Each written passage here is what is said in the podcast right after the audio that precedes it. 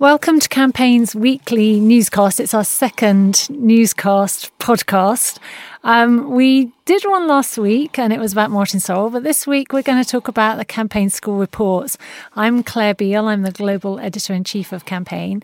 And this week I've got two of my colleagues with me. I've got Gideon Spanier, who's our global um, media editor, and Jeremy Lee, who is covering for maternity leave, but you do have a title, Jeremy. What's your? I do. I'm contributing editor. Contributing there editor. Fantastic. Now, Jeremy um, was the man that made the mammoth effort of pulling the whole school reports together. It was published in Campaign magazine last week and online. Um, we were overshadowed by all the WPP Martin Sorrell um, fallout, but nevertheless, the school reports um, on our website were um, way ahead of most of the Martin Sorrell stories. So the appetite in the industry for exploring um, the the tables and our write ups and the whole scoring system is enormous, and we treat it as a very very serious and certainly very um, labour intensive exercise. We've been doing it for years. Um, so we're, we're quite a honed machine on producing these school reports. But Jeremy, let's kick off by just talking through how we actually do it and what, what we're looking for from agencies. Well, you say it's the, it's the culmination of four months of hard work by the entire team. Um, so we sent out the, re- the requests uh, in December. And since then, we've been sort of analysing the data, going through the reports, looking at how well agencies have performed, uh, just, not just in terms of new business, but other metrics, including awards, um, creative work, staff and then we all come together and evaluate them as a as a group, as a team. It's very much a team effort. No no one individual is responsible for it. But um, so we, we're we're just looking for excellence uh, in those criteria, uh, and obviously it's not easy to get in all criteria, but we look at it in the round. Yeah, so the sort of the creative element and the the leadership teams and uh, the quite sometimes quite um, nuanced uh, metrics that we're we're basing our analysis on. So our our understanding of these companies over um, a long period of time is is actually really crucial because you need to certainly look beyond the the superficial metrics of the Nielsen billings, uh, which we'll come on to in a moment, or what awards they've got on their shelves, or the the the strength of their thought leadership and, and perhaps more subtle things are, are really part of our analysis as well.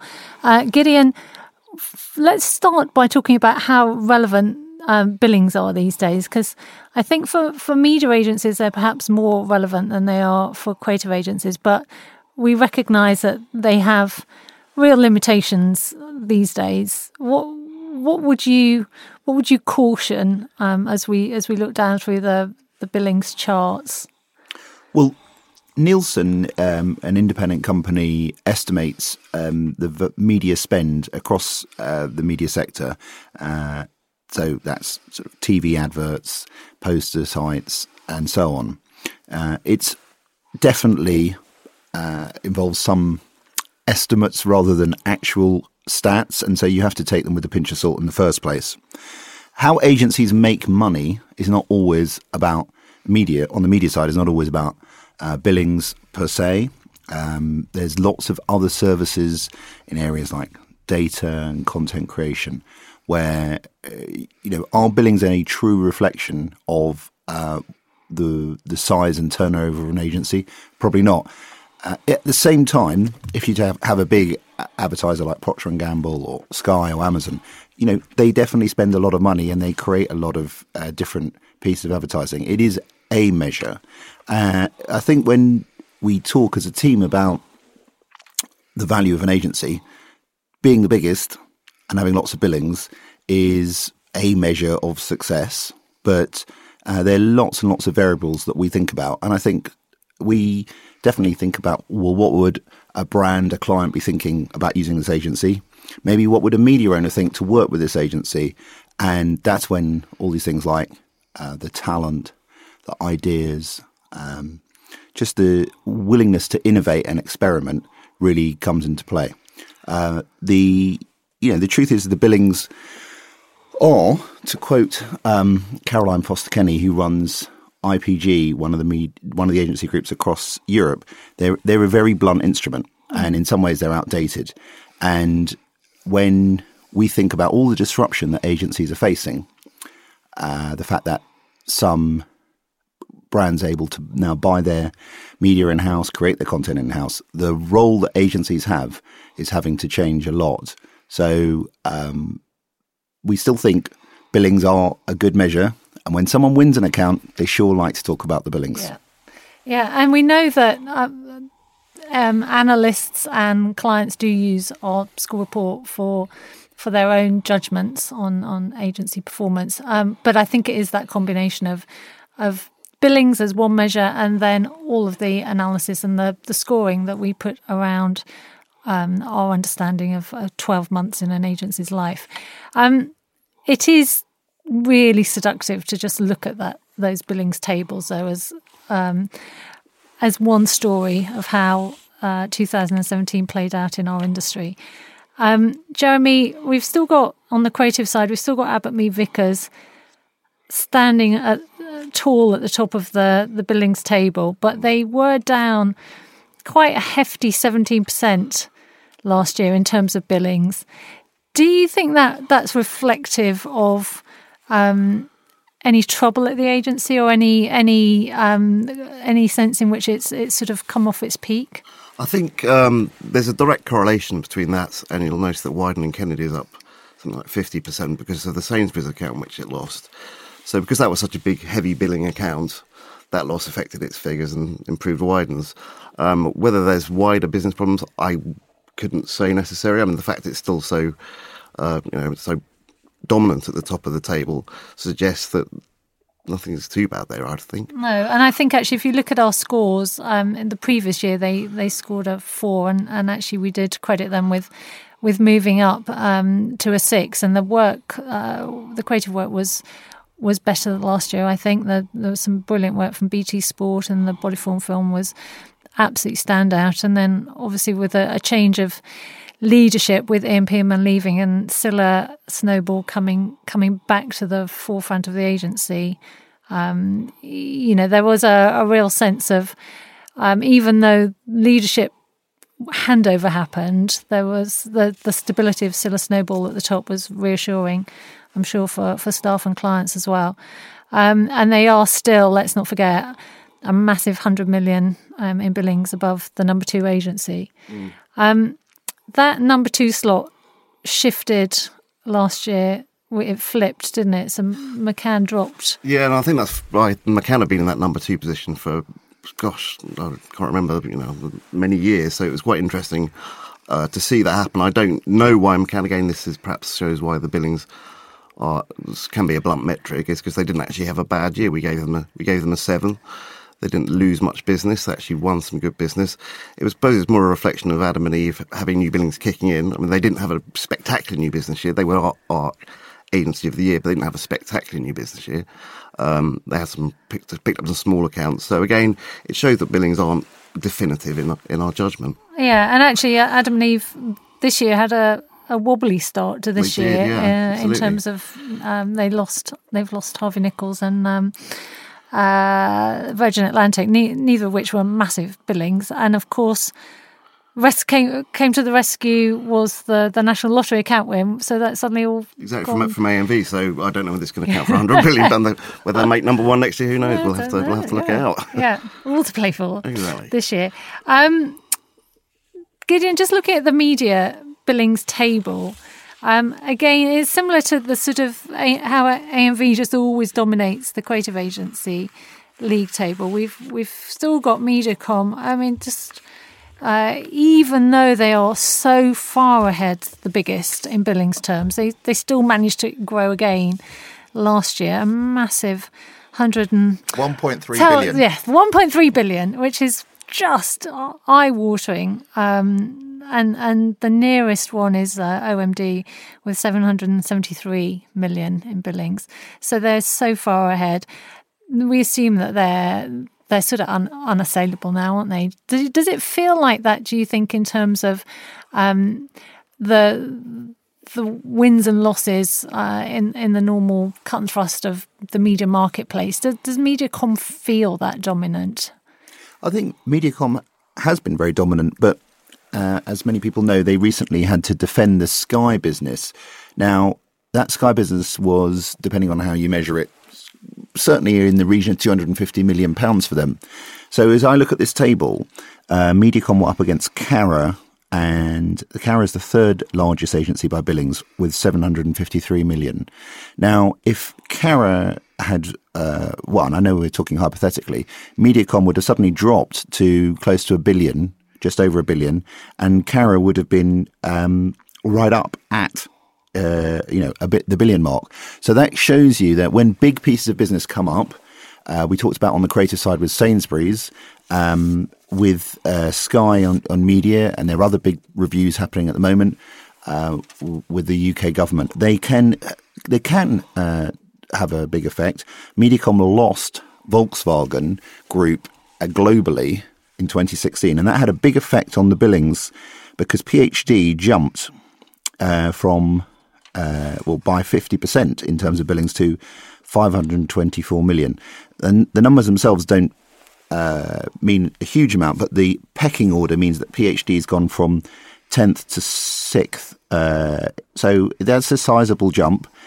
And you've got to think that all those extra billings give um, PhD and its parent Omnicom more leverage in the market. Mediacom managed last year to fill the gap when Volkswagen was lost with PSA Group. Again, a global win, but the UK playing an important part. So that's the owner of um, Peugeot and Citroën. The key point about the media agency table, I would say, is the end of 2017 uh, could easily be seen as a watershed moment.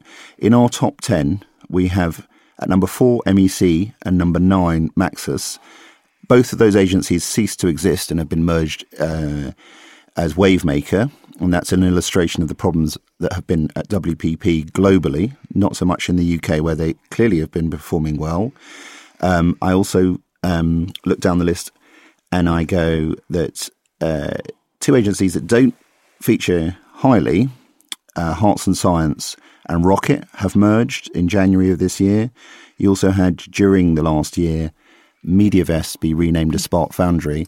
You had all the Havas media agencies be merged together to create just one group. That's uh, Arena and Forward.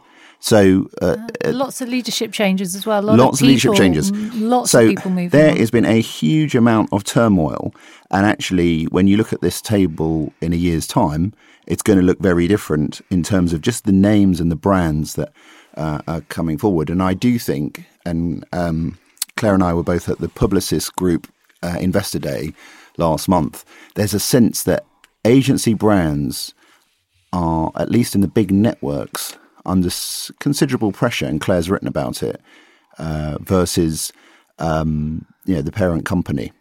It does all of the the restructure that's going on amongst the holding companies as well, with um, horizontality, breaking down of silos, more collaboration between individual agency brands, are going to make this sort of analysis much harder in the future as well, because um, it, where where a brand's um, billings fall is going to be harder to to it's determine. a real challenge, and I think when you look at businesses that have been uh, trying to uh, innovate, like the AND partnership, where they again have dropped one, the creative agency CHI, and it's essentially the the AND partnership is an umbrella of a number of different disciplines, and has clearly been winning um, quite a lot of business by embedding themselves inside the clients' offices. Um, they don't neatly fit into a creative or media agency bucket, and uh, I do think it's a challenge for campaign.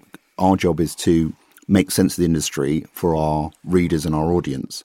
And the the whole nature of agencies is changing. I mean, it's exciting. I think you don't want to just do the same school report every year. But we do know that from from the intense attention this gets, that um, individual agency brands and individual agency cultures and feeling proud or disappointed about the performance of your agency matters so much to people and is a, a really precious and important motivator and, and definer of, of all of us in, in the workplace. Um, it, it's really interesting to see how those those uh, cultural allegiances to, to the corporate culture are changing as um, as the structure of the industry is changing. Jeremy, do you think if you look down um, the the list of creative agencies, mm. there do, are there any sort of themes that you could pick out in terms of uh, what we can learn about the direction of the industry? Just I noticed, for example, that if you look at the uh, the the top twenty, well, Karmarama is a significant um, riser, forty five percent increase in in billings, and it's gone up to number twelve in the charts. And you know, to be frank, a couple of years ago, that was an agency that I would have thought had had passed its peak. Um, it's really interesting to see the rejuvenation that, that's coming through, um, and I wonder whether that's that's the Accenture effect. Mm. Um, and uh, you mentioned Wieden and Kennedy's triumph, and um, Saatchi's clawed its way back into the, the top twenty. Are we are we seeing a, a revival of, of maybe the the smaller agency brands? Well, we could be. I think that um, you know, Krow and Mother, they're they're both uh, in the top top twenty strong independent agencies, and they're doing they're doing well. Um, there was interesting back to a sort of observation made about horizontality. One thing you do notice is, particularly when you look at the WPP agencies, the way that WPP shifts accounts within agencies when they're not happy is, is really evident. You can see that Ogilvy's rise came at the expense of of um, of Grey for the Vodafone account. And you can see that Grey on the other hand won because of M&S, which moved from Y&R. So you see that's that's quite an interesting trend. Whether that continues in the post-Sorrell era, I don't know. That that'd be interesting to see. I think we should give mention to VCCP as well, which um, was a really close contender for for Campaigns Agency of the Year last year. Um, obviously, the, the accolade went to Adam and Eve DDB in the end, but but they have have now entered the top five. They've gone up nearly a quarter in billings last year, um, and they are sort of independent. You know, they're they're, they're sort of uh, they've they've built their own almost mini mini group under the VCC pa- banner. Um, is could that be a, a, model that other agencies should be looking for now? It possibly could. I mean, VCCP was a new business machine last year. Uh, I think it was top of the AAR's list of best performing new business agencies, picking up accounts such as Mondelez. But I think it's the group, the VCCP group is an interesting setup. It's got its own media division uh, in house. That's uh, uh, I know that's an, an, issue that other agencies are looking at. Whether that's bringing that in, um, and I also think uh, wasn't again it isn't just about the billings. It was also a contender for agency because of its excellent creative work, mm. um, which is again another thing we look at. So um, they seem to have got their uh, themselves sorted out. And let's just have a little look at um, our own scoring system because we do. A few years ago, we introduced the idea of agencies giving their own scores, and um, it's always there's a mischievous delight in comparing the difference between how we score an agency and how agencies score themselves. And um, I know some agencies have said to me, "Well, we know that all you do is look at what what we suggest our score should be, and then you take one off, and and so we we're more likely to just put in a high score um, and hope for the best. But it, it obviously doesn't work that way. Um, what are the interesting differentials between uh, how agencies see themselves and how we see them as, as you look through this report? Well, I think it was evidently not the case that we score them one point less than they give themselves because both, uh, well, RGA, We Are Social, and Wunderman all gave themselves lower scores than we gave them. Um, so that sort of blows out the water. But in terms of agencies over uh, scoring themselves, there's always a few examples that um, I know people look out for and delight in. Um, BMB gave themselves a seven, uh, which is a good, and we gave them a three, which uh, is a poor. So um, their their their results, you know, they lost a lot of staff. They had a terrible new business record. Um, so they were never going to be a seven. no, we just the, you, you, do sometimes wonder at the chutzpah of. Um, I mean, it, chutzpah can take you a long way, but when uh, when it's uh, quite a sort of serious analysis of performance like this, it it does shine out as a um, a dislocation. Were there any on the media side, Gideon, that, that stood out as as being um, quite an interesting reflection of uh, internal confidence versus uh, external perception? Um, I don't think that there was anything where I went, goodness me, this is um, you know, a real shocker. I think Havas had a tough year in uh, 2017 on the media side. They said so publicly. They scored themselves a six, and we scored them a four. Uh, and just for those who don't know, our scoring system works from nine as outstanding uh, to one survival in question, and uh, no one got a one as far as I know. And um, on the nines, the the seven stars was the media agency that got a nine, and um, Adam and Eve DDB on the creative got nine, and the other two RGA and Wunderman. And it's interesting uh, on with Wunderman that the the global CEO of Wunderman is now running WPP, and I think again, uh, Wunderman is a very much a sort of CRM loyalty type business, which has been digitizing and understands the use of data creatively. That kind of new breed of agency. Mm. Wunderman's not an old agency, but uh, sorry, is an old agency, but has been um, uh, been through a period of rejuvenation. Again, it the kind of agency that's going to thrive in this new environment uh, where clients want more agility and so on. Uh, it's really, really interesting to see. And uh, I think when I, I've been at campaign for two and a half years, when I first arrived, I thought practically the first thing I did uh, was uh, the campaign annual and then the school reports. And I thought, gosh, who are we as journalists to sit in judgment on all these uh, people who, uh, entrepreneurs often, who have worked brilliantly to build their business and learn uh, often brilliantly how to master the ups and downs of agency life where you're only three phone calls from going out of business. Um, but we do try as a team to make sure that we can justify our scores to each other, say, uh, you know, are we being too harsh? And occasionally, are we being too kind? Um, I think the interesting thing about media is, despite some of the pressures on leadership and uh, even on um, their ways of doing business and transparency, the the media agencies, on the whole, have tended to be quite robust because you need you still need someone to help buy your media.